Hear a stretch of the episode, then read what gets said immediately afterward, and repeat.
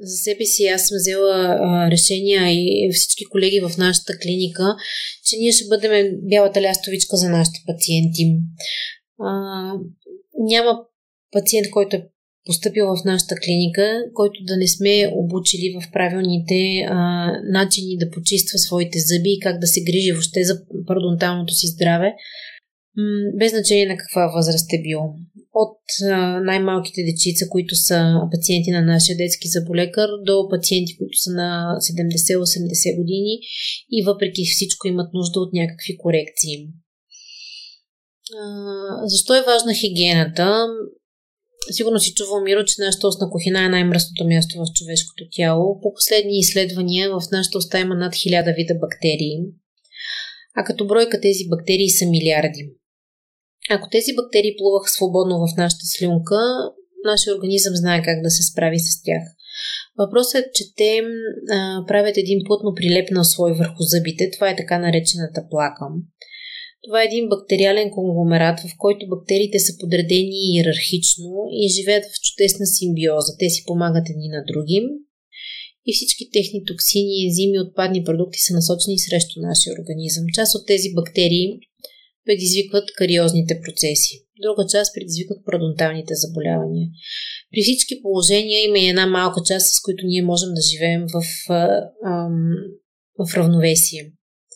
Стремежа ни при една ежедневна орална хигиена не е да направим стерилна устна кухина. Ние не можем, но не е необходимо.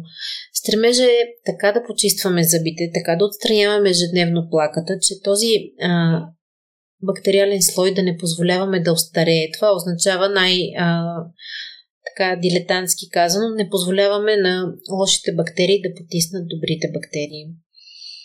Най-общо това, на което уча пациентите ми, са 3 стъпки, които са много важни за почистване на зъбите. Първото е начина, по който трябва да почистят зъбите си с ръчна четка или въобще с четка. Втората стъпка е почистването между зъбите и третата стъпка е изплакването и жабурването с разтвор за орална хигиена. Ако трябва да кажа какво е най-важно, може би, за почистването с четка, пациентите трябва да избират четки за зъби, които са меки. С твърдост на косма, софт. Това пише на четките. Защото това, което трябва да махнем от зъбите, то е меко като крема сирене. Не е необходим натиск и изключително вреден навик е страхотния натиск, страхотната сила, която прилагат някои пациенти, като почистват зъбите. Освен меки, четките трябва да бъдат с равно подрязани косъмчета. По този начин четката работи с цялата работна повърхност. От значение е движенията, които използва пациента, като те са различни в различните години. За малките деца най-често използваме кръгови движения. Най-често ги насърчаваме да използват кръгови движения. Това е едно движение, което най-лесно се възпроизвежда от децата и много лесно можем да им го обясним, като им обясним, че рисуваме облачета, рисуваме дим, рисуваме кръгчета. С промяната на флората и в хода на човешкия живот, някъде от пубертета, всички пациенти би следвало да използват измитащи движения, които започват винаги от венеца и са в посока короната на зъба, т.е. видимата част на зъба. По този начин ние не само почистваме зъбите, но и изгонваме бактериите от мястото, където венеца се среща с зъба. Това е ключа към парадонталното здраве, да няма инфекция в областта, където венеца се среща с зъба. Това е точка 1.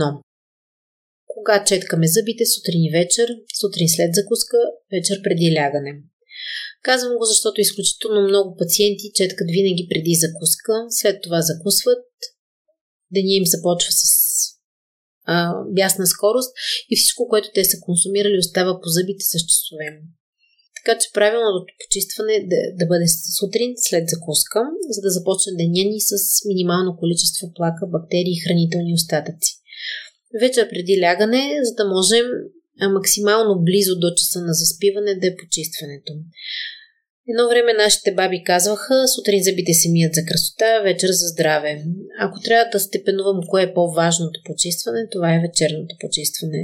При него хората, трябва да легнем с минимално количество плака, за да може през нощта, когато почти няма слюнка, която всъщност ни защитава, бактериите да не могат да развият блестотворния си потенциал.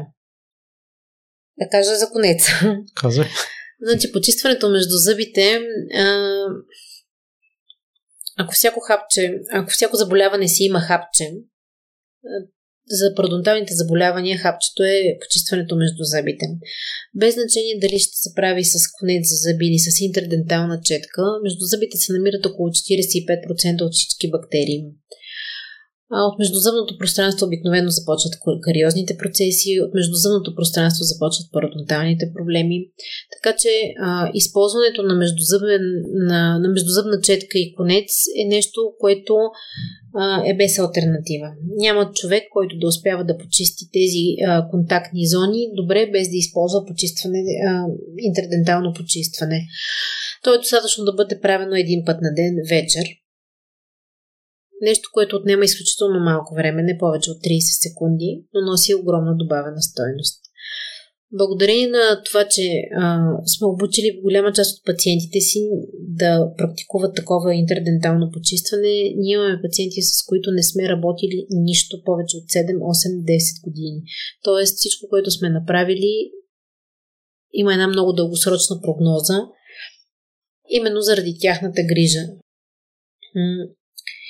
И завършването на хигиената, на оралната хигиена е добре да бъде използван някакъв разтвор за жабурене, като пациентите, които нямат заболявания, обикновено ползват такива разтвори, които са профилактични, т.е. които могат да бъдат използвани дълго време.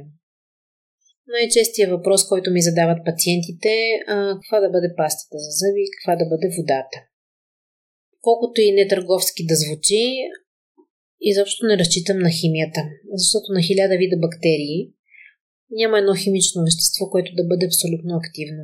Затова аз обучавам пациентите ни повече на това каква да бъде механиката, какво да бъде почистването, какви да бъдат движенията и не разчитам толкова много на химията. Тоест, те не стават роб на конкретна марка, а се научават да почистват правилно. Там нататък всичко е въпрос на вкус и на подбиране на пасти и води за уста, които се произвеждат на правилните места. Все още не са аутсорснати, все още се знае какво е качеството, така че това е отговор на въпроса, който ми задават най-често пациентите.